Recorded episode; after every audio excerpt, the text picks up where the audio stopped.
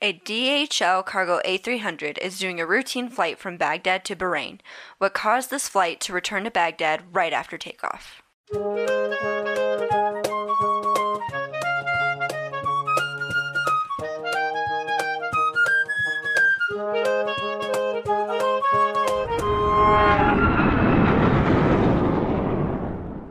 Welcome back to the Hard Landings podcast, everybody. I'm Nick. I'm Miranda. And I'm Christy. Hey, Hi.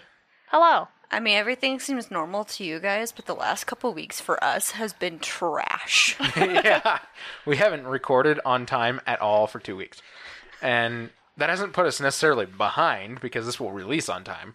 But it, uh, Cutting it a little close. yeah, As part of that, you're probably looking at the timestamp at the end of this episode and thinking, that's not very long. Well, it's not. that's, that's- actually not entirely our fault. You can thank Alan for recommending this incident. Thanks, Alan. Actually, I mean, it is kind of interesting. It's a it is an interesting episode, but in that it is uh, kind of short, and there's just not a whole lot to it.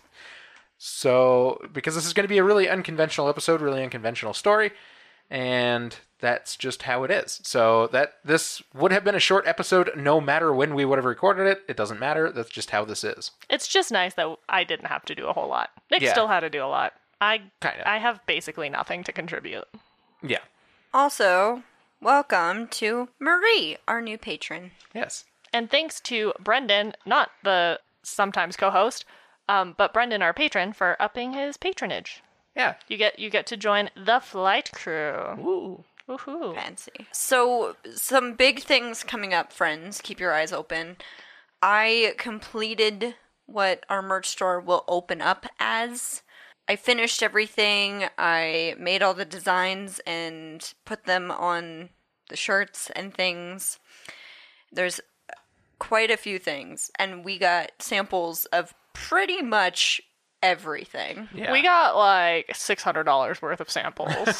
because we want to see what it's all like before and we try quality before we let you guys, you know, spend your money on it. to. So we spent our money on it instead, Yes.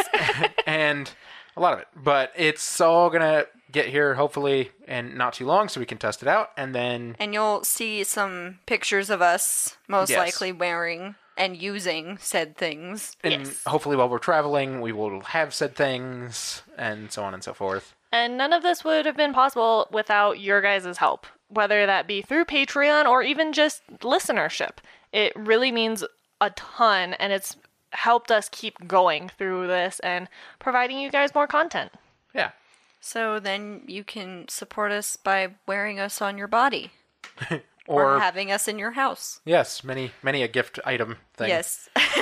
Many things coming. I will say that most of the stuff that I made, I tried to make sure it wasn't super expensive. Some things are because of the companies that they go through.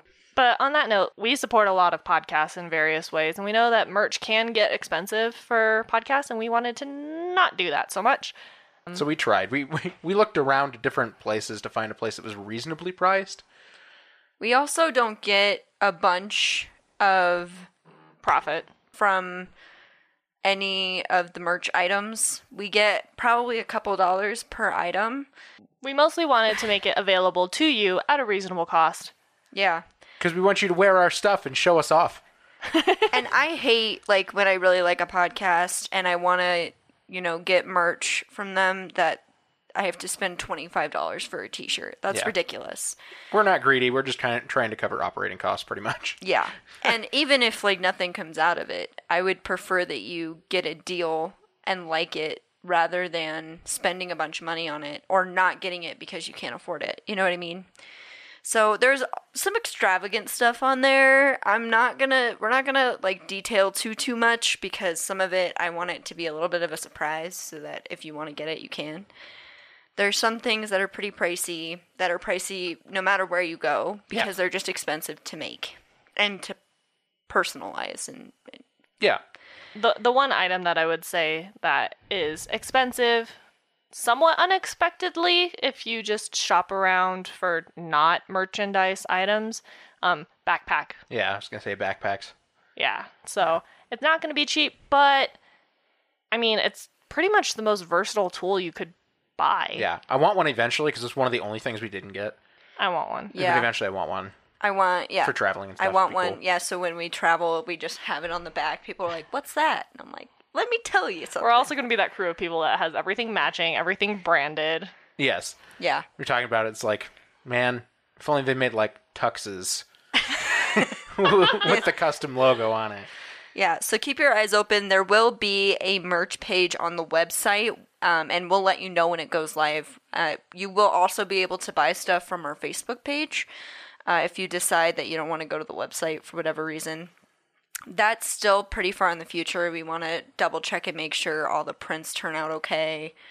If we need to change anything, you know, just so that we give you good products instead of Yeah, Trash. trash. but this will hopefully be a way for you guys to uh, continue to support us or support us anyways. Especially for those of you that don't want to make the, like the commitment per month on Patreon, I get it. Uh, hopefully, this is a way like you can show off your support, whatever it is. Speaking of Patreon, that will also be an added benefit to our patrons is you will get a discount on our merch. yes, that is true. and we'll talk about that in the post episode because the Y'all have patrons access. those have that affects you. So, like I said, keep your eyes open. You'll see that when it comes live. All right, I think that's it for uh, housekeeping stuff. So on that note, What are we covering today, Nick? Okay. that's a complicated question. Yeah, it is a complicated question because this doesn't have a flight number. Yeah, I realized that when I was trying to put that in the newsletter. Yeah, I was like, I don't know what this is. this has a uh, tail number. The tail number is Oscar Oscar Delta Lima Lima. Yep, thanks. It was a pretty easy one. But it's a DHL A300. I was really surprised it didn't have a flight number, but uh, they probably do that on purpose. We'll talk about that in a bit. This occurred on the 22nd of November of 2003. This is an A300 B4 203F. Okay, really complicated. But it- it's an A300 200. So it was a heftier version of the t- of the A300, and it was a freighter conversion, F for freighter. Yeah. Yep. It previously was a passenger plane. Right. So this was converted to carry cargo for DHL. This was a scheduled flight from Baghdad International Airport to Bahrain International Airport. What do you know about Baghdad this time of history? Yeah, in 2003. Not good. Uh, I'm trying to think of the name of the war. Iraq War. Iraq. Yeah. Yeah, it's yeah, just you pretty know, much the Iraq in War. Iraq. Yes. Yeah, it's in Iraq. I know that there's not good stuff going on in Iraq. So Yeah.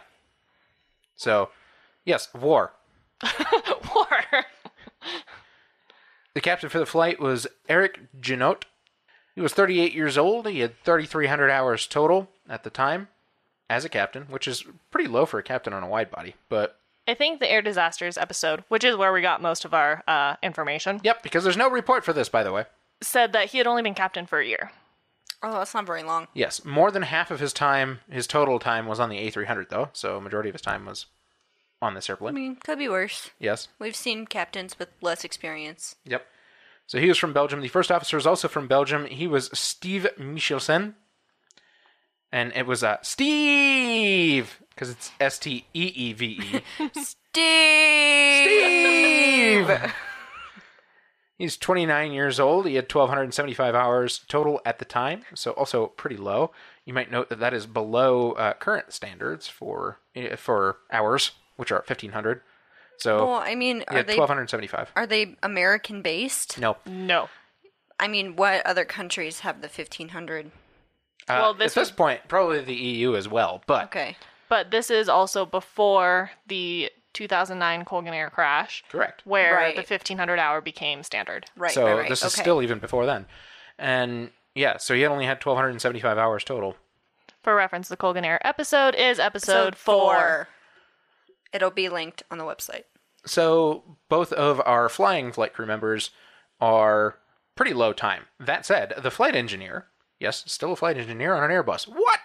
Yeah, this is an early Airbus that did still exist. So his name was Mario Rafael. He was 54 years old and he had 13,400 hours. Wow. He was by far and away the most experienced person in the cockpit. Yeah. Now, he was interviewed in the Air Disasters episode. It said that he lived in Scotland. Yes. He does not look Scottish. He does not have a Scottish accent, But he is from Scotland. That is yes. quote unquote. We'll go with it. whatever the case. So this was one of two scheduled flights per day to and from Baghdad that H- DHL had that uh, was scheduled to carry mail to and from the soldiers in the field. Oh, okay. DHL had been contracted for the last six months to carry the mail. The war in Iraq had been raging for several years, and secret local army groups had been plundering supplies left behind by the Iraq military, and they were using these supplies to target civilians. Great! Yeah, that's horrifying. So things are, yeah, lovely. Like army supply stores are not being guarded, so they're just getting raided constantly. Yep. Because around this time was uh, when Saddam Hussein went into hiding. And so they started claiming a bit of defeat. But at that point, the military had pretty much left all of their arms behind and literally left nobody protecting him. So armed And we're talking big arms, like missiles and bombs, Ooh. yeah, things, not good things. So all these militant groups, these army groups, these secret groups, these little militias were able to go in and get a lot of weapons. millions of dollars worth. Yeah. Because of this, the Baghdad airport was being patrolled by Apache helicopters around the security zone. The airport was a peaceful area inside a country racked by war and chaos, so the airport was, in general, kind of that one peaceful place. Because also at the Baghdad International Airport is a large base for the US military, as well as joint base for militaries from all over the world. So this was a peaceful place in that it was also very heavily guarded and armed. The crew prepared the plane for the flight out of Baghdad. Flying in and out of Baghdad was a stressful task as they knew that they were prone to the fighting when at a low altitude flying in and out of Baghdad. This put stress on the crews every time that they were scheduled to fly this route. A civilian aircraft had never been caught up in the war yet, however, so there was still there, was, stress, but no, no no real reason planes to worry. lost. no to- civilian planes, anyways. Yeah. Lost to uh, warfare. Yeah. Separately on that day, Claudine Vernier Pallier, a journalist from the Paris Match, a, mag- a French magazine, had put herself directly into the thick of the danger in the area when she agreed to do the one thing that very few people were ever able to do at that time. She met with a Fedayeen group directly to try to dive deeper into what drives them to fight the war. Now, This is a terrorist group this is a terrorist group. that she is interviewing in person. Yes, she got to go interview them under the guys under the, the the precedent that she would literally be going there with her interpreter, and it would just be the two of them alone And a photographer. and a photographer. Yes, you're correct. That's a horrible idea. Yep, like I said, she was traveling with an interpreter and a photographer, and they were all loaded into a car and then driven around in circles for a while to make them lose their bearings. They were taken to a remote location and removed from the cars for the interview. They began asking questions. They were told that they would get to witness a special operation that day. Not a good thing. Uh oh. Not when you're talking to a terrorist group. Yeah. The men began unloading some heavy arms from the vehicles. Meanwhile, back at the airport, the flight started their engines and began taxiing to the runway. The air traffic control at the airport was handled by the Australian Air Force. Of all things. For some reason. Yep. This is kind of common in war zones, though. They split tasks. The air traffic controller cleared the flight for takeoff.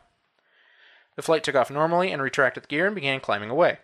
Back on the ground, the reporter noticed uh, that the group was asked to point their cars in all different directions so that they can get away in different directions.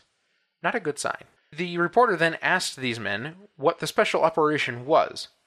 She received an answer that surprised her, and at first she could not believe. They told her that they were going to shoot down a plane. Oh no. I bet you can guess where this is going. Yeah. She was told that they had been using SAM or surface to air missiles 7 heat seeking missiles to shoot down planes, and they had made several unconfirmed claims of shooting down planes and killing many people. This made her skeptical because she hadn't heard of any of these things they were claiming they had done. So they claimed they had shot down planes, they had killed over 70 people, and plane shoot downs, and none of this had been reported anywhere, so she was skeptical of what they were telling her. She was told by these men that they had acquired a SAM or surface to air missile 14 instead recently, and they only had three missiles for it. But the, they believed that they, th- this would be a far more effective missile than the SAM 7. They were then told to stand back while one of the men aimed for the sky with the large shoulder launched missile launcher. Everybody scattered and watched. At that moment, the journalist realized that the men were serious about their threat. Wait, is that the actual Yeah. Yeah. dude? Okay, so those of you who don't realize what I just saw, um, there's a picture on the website of someone who's launching a missile. Actually, la- that is the missile that we're talking about. Her journalist is the one who took this photo. Her photojournalist. Yes, her specifically. photojournalist. In the cockpit of the A300, the crew was performing their after takeoff checklist while climbing out normally. Suddenly, the plane was rocked heavily and it began to bank heavily to the left. Uh oh. The bank angle warning kicked on almost immediately. The crew believed that they had struck something at first, but they weren't sure what. Of course, in the chaos, easy to figure, we hit something. I don't know what's going on. It didn't occur to Fun them fact: immediately. something hit you. yeah, it did not occur to them immediately what had happened. we gonna take a, a quick brick break. Yep, because then we get into the chaos afterward. All right, so we're back, and we're back just in time to keep telling this story, and just about at the point where it starts to get crazy. Chaos seemed to be happening rapidly to this airplane, and the crew had to figure it out very quickly. The flight engineer reported to the captain that the green and yellow hydraulic systems were gone. This is two of the three hydraulic systems on board. So the A300 is built with three hydraulic systems, and they are labeled yellow, green, and blue. So they have lost yellow and green at this point. and they were, this left only the blue system to operate the airplane. In the control tower, one of the controllers noticed that the plane was on fire and making a rapid turn to the left to return. They pressed the SOS button in the tower, notifying the emergency crews on the ground that they that there was an emergency occurring and that they had to respond. On the ground with the journalist, the men were celebrating briefly that they had successfully managed to attack an airplane with a missile. They had fired their missile at the DHL plane, striking it on the trailing edge of the left wing toward the tip. The journalist witnessed everything, and one of the men in the group had recorded the attack and sent it in anonymously to another news organization that spread it around the world within days of the attack. Miranda's looking at the pictures dumbfounded. Yeah, of the plane on fire, I I mean they're really lucky because if it had hit the fuselage, it would have been. it would have been Instant. so much worse. Yeah. But we're going to keep going here. Back in the plane, the flight engineer informed the captain that the blue hydraulic line was also lost. So now they've lost all hydraulics, which is Sounds entirely. a lot like UA232. UA two thirty two. You are correct. In more ways than you think. Yes. And this, you know, is one of very few instances. This is after UA 232. So this is one of very few instances where all hydraulics were lost. And this airplane is controlled entirely by hydraulics, so they had no control. The airplane was continuing to climb toward 12,000 feet, but then it began descending on its own. This was because the plane was entering what is known as a fugoid. So the last time we mentioned a fugoid was, in fact, episode one, where we discussed UA232. Yeah, I don't remember That was this. a long time ago. So a fugoid is something that happens when either a plane is not trimmed properly or is in unstable flight having no effective elevators, horizontal or vertical stabilizers. It is an unstabilized flight essentially. What happens is so in this instance the plane is climbing. As it is climbing, it is losing speed. So the nose begins to tip down. Well, as that happens, the plane gains speed and, as such, begins to nose up with the increased speed. But as it starts going nose up, it's losing the same speed and lift and going back down. So it's oscillating up and down. yep. Yep. And getting out of it is no easy feat when you have no control surfaces. Not at all. Yeah. um, if you look back, if you listen back rather to UA 232, they had to fight this same phenomenon. And it was also previously known in Japan Airlines Flight 123, which we will also cover. I think In the future. July. We are covering that flight in late August. Oh, okay. Wow. It was a ways away still. So expect that. That one's going to be a lot, a high body count. So We'll get there. The crew was never trained to handle a full hydraulic loss. Most crews on Earth were never trained to handle a full loss of hydraulic systems. They didn't think after UA 232 they fixed the problem of the one hydraulic line, right? So they figured you'd at least have something, right? well, and then this isn't a naturally occurring incident. Right. right. You don't just lose all hydraulic pressure. Right. So No. in most situations, the airplanes are created so that in a situation where the airplane might fall apart on its own in some way, shape, or form, something might damage the airplane due to itself, that it's going to be in a concentrated area. And the idea is to keep the hydraulic lines from feeding into one concentrated area. The only places that they are concentrated are at the control surfaces, which happen to be where they were hit. On fire. Yes. Yes. And streaming fuel and hydraulic fluid, all of which is flammable. So this Yep. is a fun time. Yeah, from the left aileron. And so, with having a damaged left wing, also comes, you might have heard us mention earlier, that they were hearing bank angle, bank angle from the ground proximity warning system, actually. And that is because having a damaged wing meant that they lost lift over the left wing. When you lose lift over one wing and not the other, you begin banking in that direction. So, they were banking left. Yep. They were having a really high friction on the left wing. So, Yeah, because This- one, one wing has more lift than the other. Yep. So, they're turning now uh, uncontrollably. yep. And they don't have any hydraulics, so they can't fix it using other control surfaces. Correct. So, what do we know about UA 232? How did they get themselves under control? Engine power. That's right. So that is what this crew had to do is use asymmetric engine power. In doing so, they had to have more power on the left engine so that there would be to keep it up Yep. and less on the right so that it wouldn't gain more lift than the left. There you go. Right. See, I, it's like I learned something. wow. And then to fight the fugoi that they were in in that oscillation pendulum pattern essentially that they're in, they're having to do the opposite of whatever the plane is inclined to do. Plane starts ascending, you need to increase power. Plane starts descending and gaining speed, you need to pull back power. oh gosh, that would like make my brain hurt. Well, and then your throttles aren't equal either. So no, so you have to make sure you're not going to screw up one or the other because then Yep. you can have the plane turn uncontrollably or whatever. Yep. So, like we said, this is no easy feat. The captain began moving the throttles back and forth to try to stabilize the airplane, announcing, quote, I play with the controls. I mean, that's basically all he could do. yeah, he's playing with the throttles. That's all he can really do. The throttles were the only way that the crew could control the airplane at all, using thrust for both engines to control pitch and asymmetric thrust for roll and yaw. The engines were were not damaged in this, thankfully, which is Yeah, if Pretty you, lucky. If you see the the picture of the plane actually Yeah. flying with the fire, it's literally on the edge of the wing that they hit. Well, and to be fair, initially when the air traffic controllers noticed the airplane on fire, they were far enough away they couldn't really tell.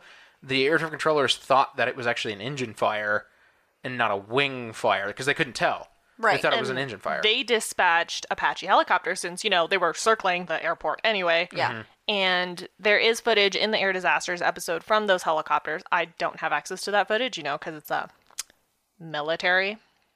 But they had infrared, and so they could see specifically where the damage was Yep.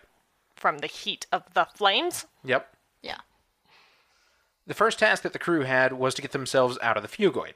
This meant applying thrust at both engines, you know, taking thrust away, adding thrust, taking thrust away, and doing so in order just to level out the airplane, try to reduce that fugoid until the airplane was roughly stable. The second task was to bring the wings back to level to stop the turn. They used more thrust on the left engine to level out and less on the right. The crew had realized that they had been shot at this point, while the crew were getting the airplane stabilized and pointing back toward the airport, they were also fearing being shot again, which was attempted just before the attackers left, They did get shot at a second time. but they were unsuccessful. The journalists witnessed the airplane circling uh, on fire and felt bad for them, but they were all beginning to scatter by this point after their second attempt at hitting this airplane. Now, I do want to emphasize on the part of the journalist, some of you may be thinking, why didn't you stop them? They're in a terrorist group that can kill you. That's why. That's pretty much it. The journalist said, you know, we're we're only three people out of the dozens that are there, and they said, you know, they've all got weapons and we don't. Exactly. So it's like if we were to try to stop them or do anything, Self-preservation. right? They're they're gonna I don't want to die today. right. That's what that's about. And you friends. just shot a plane. to be Yeah. fair, they got evidence of it, right? So all Oh, the yeah. pictures that you see are from the journal, the photojournalist, right? Well, many of them anyway. You you'll probably find pictures of the plane other than these photos. Afterwards, yeah. But the pictures specifically of the terrorists Yep. and the the missile being shot and the plane actually on fire in the air, Mm-hmm. that is from the people, the journalist who's actually there. So, there you go. Yeah. But please don't be mad at the journalist because they literally, We're trying to not die. yeah, Yeah. And to be fair, too, she admitted she's like all the way up until the last second when they fired the missile, she was not sure if they were kidding or not. She she couldn't take them seriously because they were making false claims too to have shot down to having shot down several other airplanes, Yep. and she hadn't heard anything or anything. So she's like, no way. yeah, yeah. Plus, they're right. also saying we only have three of these missiles, so she's like, why would you waste one then? Yep. So they had 28 and they alleged to have already fired 25 of them Yeah. and taken down planes. And that they had 3 left and we're going to use them. Well, they used two of them. Yep. The Apaches that were circling the airport missed the attackers, but had sight of the A300. They recorded the flaming plane on their infrared cameras, which you can see in the air disasters episode. As I said. Yep. These helicopters were able to inform the crew and the air traffic controllers that it was not the left engine that was on fire, but the wingtip specifically, which was reassuring to the crew because that meant that they could keep using their engines for control. And not have an engine explode. Yes. That said, the wingtip was becoming very fragile because of this, and they were afraid of performing any heavy maneuvers because it could fold that wingtip over, and then they would have zero control over that airplane. I mean, there's there's Yep. basically no way you can recover from that. The first officer asked if he could take the controls, but the captain said no, he had the controls. Clearly. The captain then requested that the gear be lowered. This had to be done manually by the flight engineer, Because there's no hydraulics. Right. Yep, he had to use a crank, which took some time. And even then you still have to wait for gravity to pull it the rest of the way. So Right. Yep. it's a lot of finger crossing and praying. Well, and when you do a manual extension too, you can't necessarily guarantee that the gear is going to be locked in place either, Nope. which was a fear, and we'll get to how bad that actually might be in a minute. Once the gear was down, the airplane lost speed and began to climb rapidly, which put the plane into a brief fugoid again. However, the gear did allow the plane to fly more slowly and much more stabilized. So it was- Drag. It was ultimately a good thing that they put the gear down because it actually caused the airplane to stabilize out. Well, that and you've got between the drag and then you've got actually two more symmetrical things hanging from the bottom of Right. the airplane that are keeping it stabilized, which is good. If I recall, I think the same thing happened with UA232. Yes, it actually stabilized UA two thirty two too. Oh. and in and in both instances it's good that they have this additional drag because they don't have access to their flaps and slats which are controlled Hydraulically. Hydraulic. Yep. so either way they're going to have to land quick because they don't have that extra surface area of the wing and they have one wing that has lost surface area Right. The captain was afraid about one of the wings stalling, so they requested a long final for landing. The air traffic controller cleared the flight to land. The crew requested that both runways be cleared, and the air traffic controller confirmed that they could land on either runway, 33 left or 33 right. The flight engineer then reported that the fuel tank one aft was empty. It had been leaking fuel, hence the fire, Yeah. from the destroyed wing, as had several other fuel tanks. So they were losing fuel from other fuel tanks quite rapidly. oh, yeah, look at that. Yes. look at all that fuel. Really, really bad. Because what does this mean? Well, this is an added stress to the situation. They began worrying that the tanks could run dry and an engine could stall out. and then they would have no control at all because it's the only thing left they have to control the airplane. This would be extra bad. The flight was granted a 20 mile final and they declared an emergency. The airport was already handling it as an emergency, and the 20 mile final was cleared after the flight crew realized that they were too close on their initial attempt and too high on their first attempt to land. The airplane had a 16 foot crack in the rear wing spar, Ouch. but the forward wing spar, because this airplane has two, the forward wing spar was still intact. As the flight approached runway 33 left, the first officer called out the altitudes. The captain was forced to keep the airspeed up to keep the nose up and maintain a stabilized approach, especially since they had no flaps and they had extra drag. Right. So many so many factors to this. They were at 185 knots on short final, which is or 185 miles per hour, which is 65 miles per hour faster than normal, which is an insane amount of speed to try to land an airplane at, especially when you don't know if the gear's going to be reliable or not. You're landing this airplane heavy and fast. They relayed their concern about the landing gear to the air traffic control. Suddenly, on short final, the plane encountered turbulence and some crosswind from the left that caused the airplane to become difficult to control once again. Yes? Alarms started to sound, sink rate. The airplane was falling quite quickly toward the runway. The airplane began drifting to the left as they touched down hard on runway 33 left. They fell to the left into the dirt and slid for a distance before coming to a stop in a large cloud of sand and dirt. The crew were briefly in shock that they had made it. They had made their landing. They discussed evacuating. Should we evacuate? Yes. Yeah, let's evacuate. What's there to discuss? like, just get out. Basically, they pulled go. up. They pulled up. You know, emergency checklist. They're like, evacuate, evacuate, evacuate the Yeah. airplane. Yeah, get let's get out of the airplane. Let's get out. Yep. They all kissed the ground once they got down from the plane. However, the emergency crews did respond quickly, and a fire truck pulled up. The fireman was uh, To give yell- them even worse news. yeah, was yelling at them to give them terrible news. Told the t- the flight crew to stand still And don't move. as the ground around them and the entire airplane was full of unexploded ordnance. Oh no! oh god. Just to add to the mess, I'm not laughing because it's funny. I'm laughing hysterically because that's horrifying. It's it is horrifying. As like, if you don't thought move, you could be blown to bits at any second. you thought your day was bad before. It just Yeah. got worse. the firemen in the fire truck did instruct them just to follow along the fire truck's tire tracks because that would ensure that they would make it back to land safely away from this dirt full of unexploded ordnance. Uh, why is there? Unexploded ordnance right next to the airport. Uh. Well, it would be because when the war started, it was a war ground. They had I mean they had to take Oh. control of this airport from the militants at the beginning of the war. So there were bombs everywhere buried in the dirt. It makes me think of like Vietnam.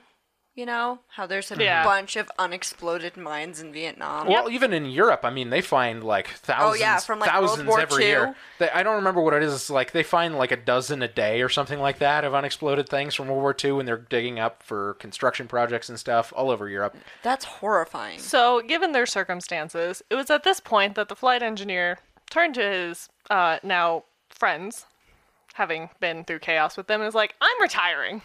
Yep. He was 54 years old. He had a lot of hours, and he's like, you know, I don't want to do this anymore.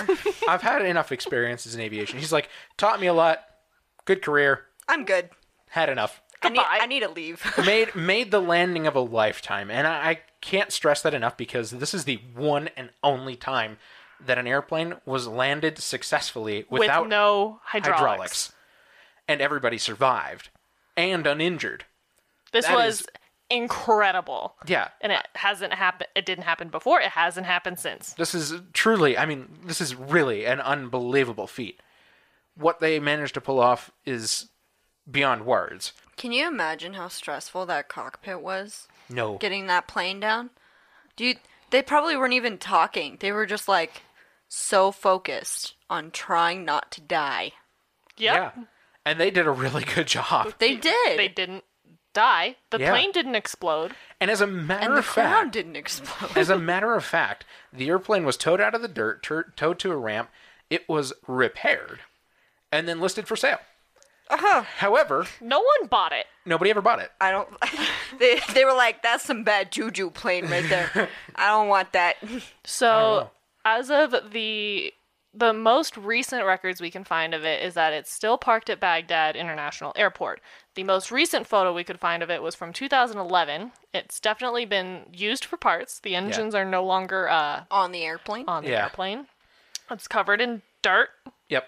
It was re-registered under a, tu- a new tail number. I believe the new tail number was November 1452. And uh, as far as we can tell from Google Images, Google Earth, Google Maps, etc., it's still there. I imagine it is once it has no engines. Probably not going anywhere. It hasn't been re registered since, so the airplane has been considered scrapped. But it's probably still sitting there, most of it, in well, Baghdad. it's like the American 331, 383? 383. 383, yeah. I don't know. They all mix together for I know. I know. the one that's just sitting At O'Hare. at O'Hare. yeah. yeah. It's pretty much a parts plane at this point. Yeah, 767. Yeah. So, I mean, once a plane gets to that point where no one wants to buy it or it's not flyable, they just are like, eh, we'll just keep it stay there, there. I guess. I mean, at that point, nobody really wants to pay for it. So Yeah. it's kind of just junk. Well, and you think about it, it had wing spar damage. That's structural. Yeah. Just like you would never buy a house with structural damage, even if it's been repaired. Yeah.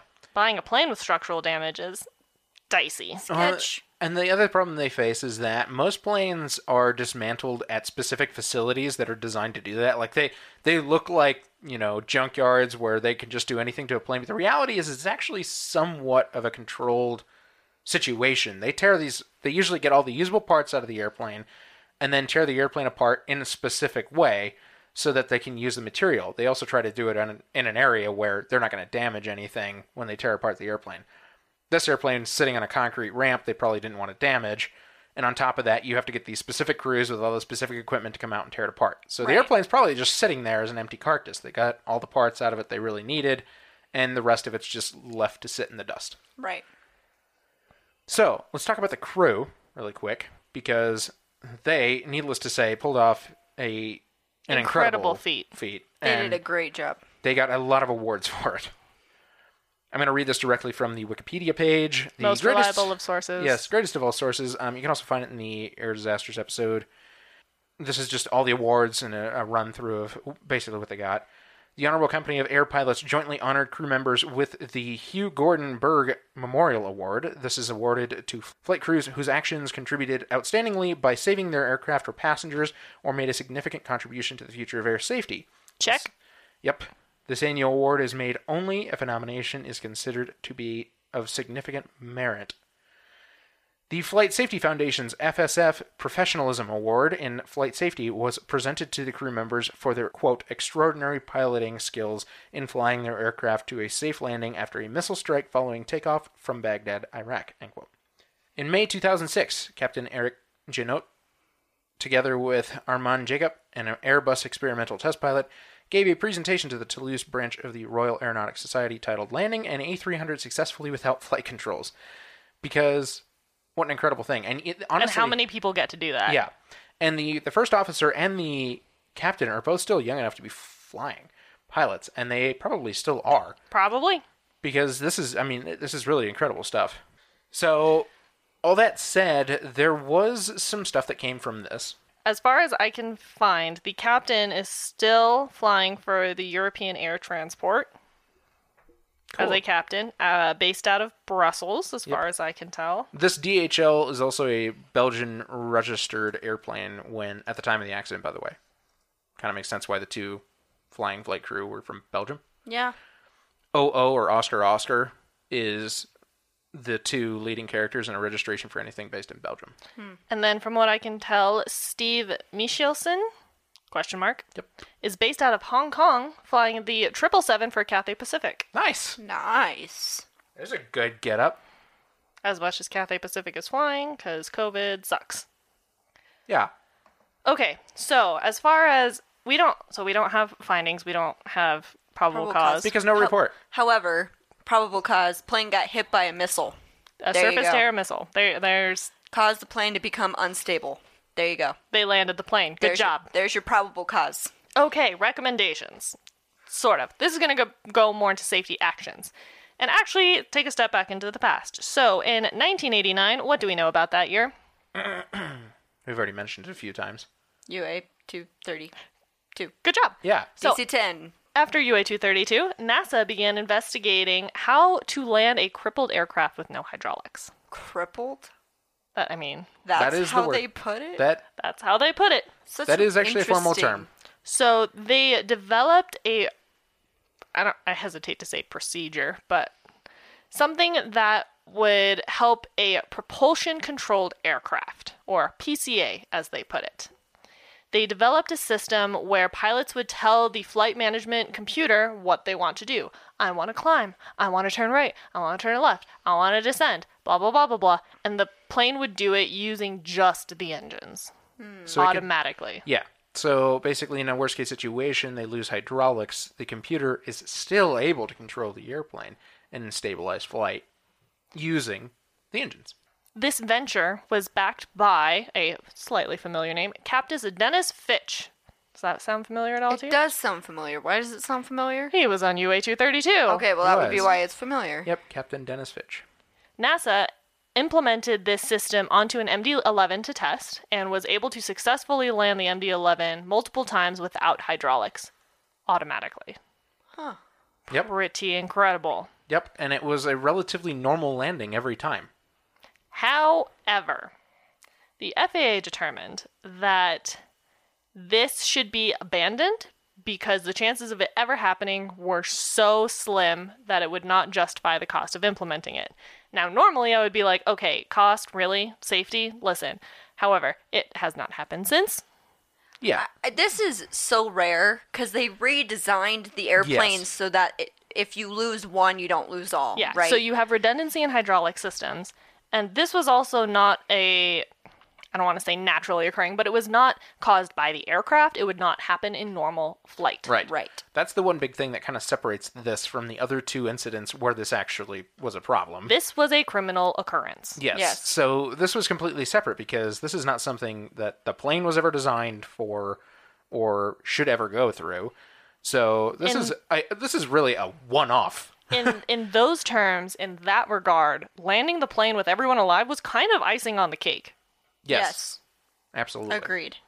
So Also, this was a cargo flight, right? So it's fortunate there were only three people on board. They were all in the front of the aircraft, Mm-hmm. They away saved- from where it was. they saved the cargo. I Right. mean, for what that's worth. I mean, because and the fire was also on the very edge of the wing too. Right. So The plane did not explode. they had, considering all the bad that happened, they really had a really good situation overall. Because as I said before, if the missile had hit the fuselage, They would have been SOL. they yeah they would have blown up. So, and So- on, on top of that, all modern airplanes are designed with hydraulic systems that usually are very, very difficult to take out all of them. Yeah, because they built in redundancies after UA two thirty two because it was such a big freaking deal. Right, redundancies and separate paths. So each hydraulic system is designed with completely separate paths from one another And so if that they you- don't intersect almost anywhere. If you look at the photos of this incident while it was on fire in the air, you will also see that it wasn't just a pinprick area that was affected by this missile. Right. It was over a large area of the wing. Therefore, all three hydraulic systems were compromised. Affected. Yeah. This would not happen normally because they don't actually intersect each other. They don't come that close normally. This took a freaking missile. Well, and the pilots obviously were experienced enough to know that they could manipulate the plane using engine power. Which is incredible given they didn't have a whole lot of experience. Yeah, but they probably, I mean, if you think about it, UA 232 was a big incident. and it they probably got at least some training in that regard. Yeah. You know, I mean, I feel like because of UA 232, even though there's built in redundancies, they probably put pilots through an a experience where they have to do something with engine power only. Yeah. In, or they should in training, So, right? Yeah, so a lot of crews go through that kind of training these days, and that's probably a more apt way to handle the situation because it's almost never going to happen. Yep. And anymore, these incidents are so well known, especially UA 232, by flight crews that most flight crews kind of know how to handle the situation anyway Yeah. if this arrives, you know. Because actually, the crew in this DHL flight, that's what they even said is their mind immediately went to when they had no hydraulics, they were like, UA 232. we know how they controlled that airplane, Right. and that's what they did. Yep. Well, and good on, you know, the crew of UA 232. I mean, we talked about this in our first episode. We We might will always sing their praises. we might Yes. revisit that episode at some point.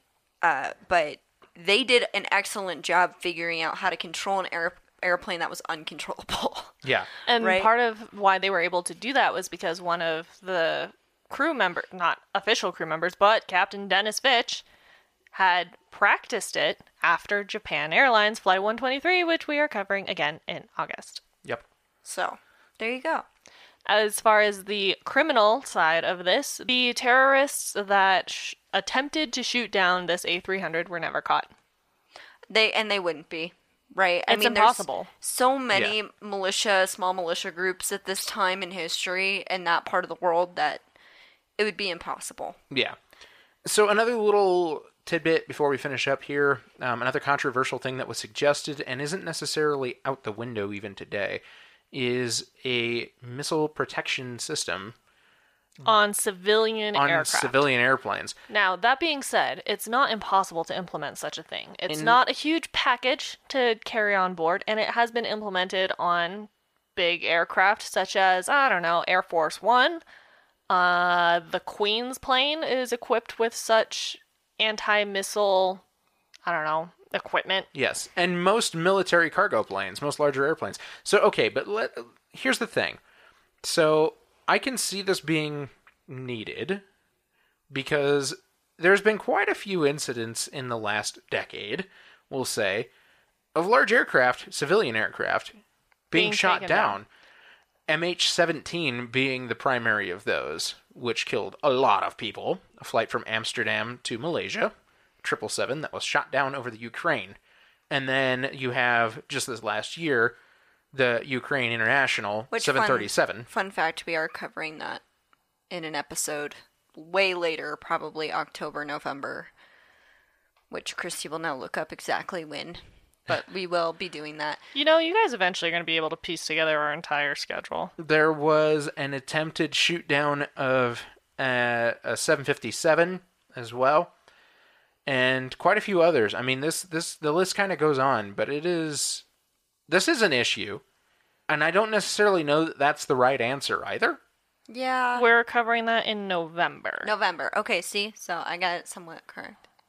so these systems because it's kind of a hairy thing it's like how could you design this in a way that's safe for a civilian airplane and effective because Well- on say a c-130 or a c-17 where they have these what the airplane does is it projects a bunch of Heated. flares Yeah. yeah, It, it projects like 100 little flares when it detects a missile and then the missile's more than likely going to attack one of those flares rather than the airplane. Can't really implement that on a civil air, on a civil airplane safely. Well, and to be fair, like a lot of the stuff that's happened happened overseas. So, like in the uh, in the United States, there's not really a reason for us to do that here Per se, no. because we don't shoot missiles at our own planes. Now, here is my speculation. If we were ever to be in war times where we, as the United States, are getting attacked on our own soil, I think this would get implemented. Yeah, so that's a little bit of a different situation, right? Currently, we're not in that kind of a And situation. we And I hope haven't been we- for a really long time. And I hope we never are. I you don't know? think we have been in the age of airplanes at all. No. No. And I hope we never are. That's just hands down. I like I understand why it needs to be implemented like on the Queen's plane or on Air Force 1 or, you know, even planes overseas. Like I would s- understand For dignitaries. and dig- dignitaries or even putting it on planes, civilian aircraft that do go over war zones and they know they go over war zones. Then I would understand. Such as that Malaysian flight that we just spoke of. right Yeah. or the U- the the Ukraine. other flight in Ukraine, right? So I understand doing that.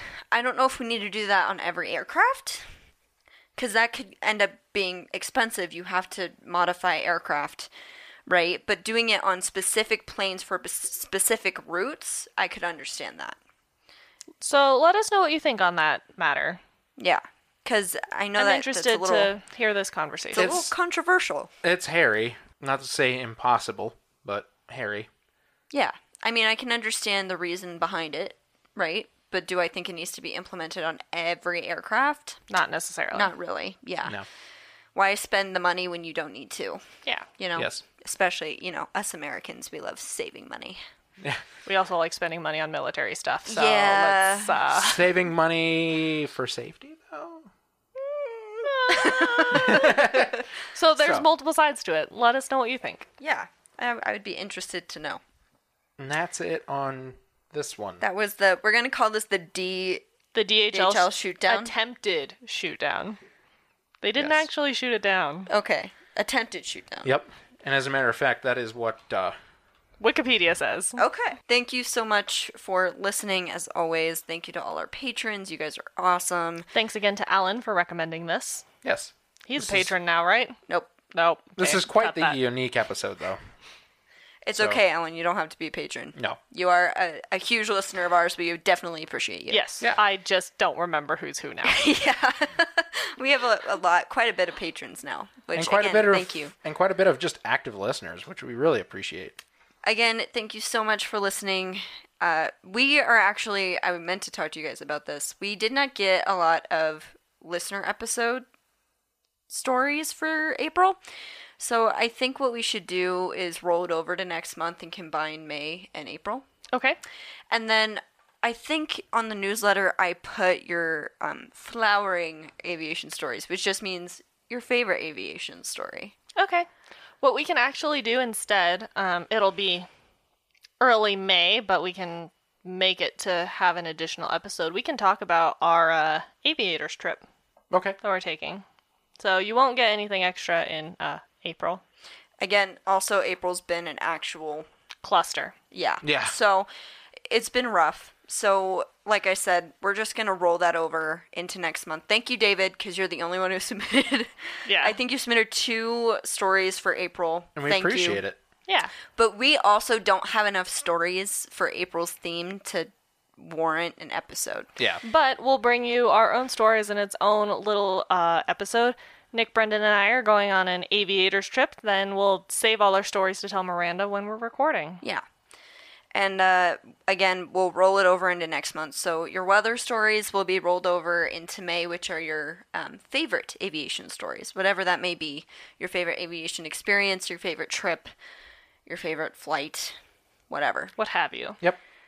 So thank you again for listening. Again, keep your eyes open for the merch page on the website. That'll be happening relatively soon. That's exciting. And stay safe, stay healthy, and we'll s- catch you all next time. Keep your speed up. Please like and follow us on Facebook and Instagram at Hardlandings Podcast and on Twitter at Hardlandings Pod. Subscribe and leave a five star review on the platform you are using to listen. If you would like to see photos and sources for this episode, please visit us at heartlandingspodcast.com, where you can also leave us feedback and ask questions. This episode was researched and written by Nick and Christy. Our theme song was written by Miranda and performed by all three of us plus Leo. And our logo is by Naomi from Not a Monster, Not a Boogeyman. Thanks for listening. Catch you next time.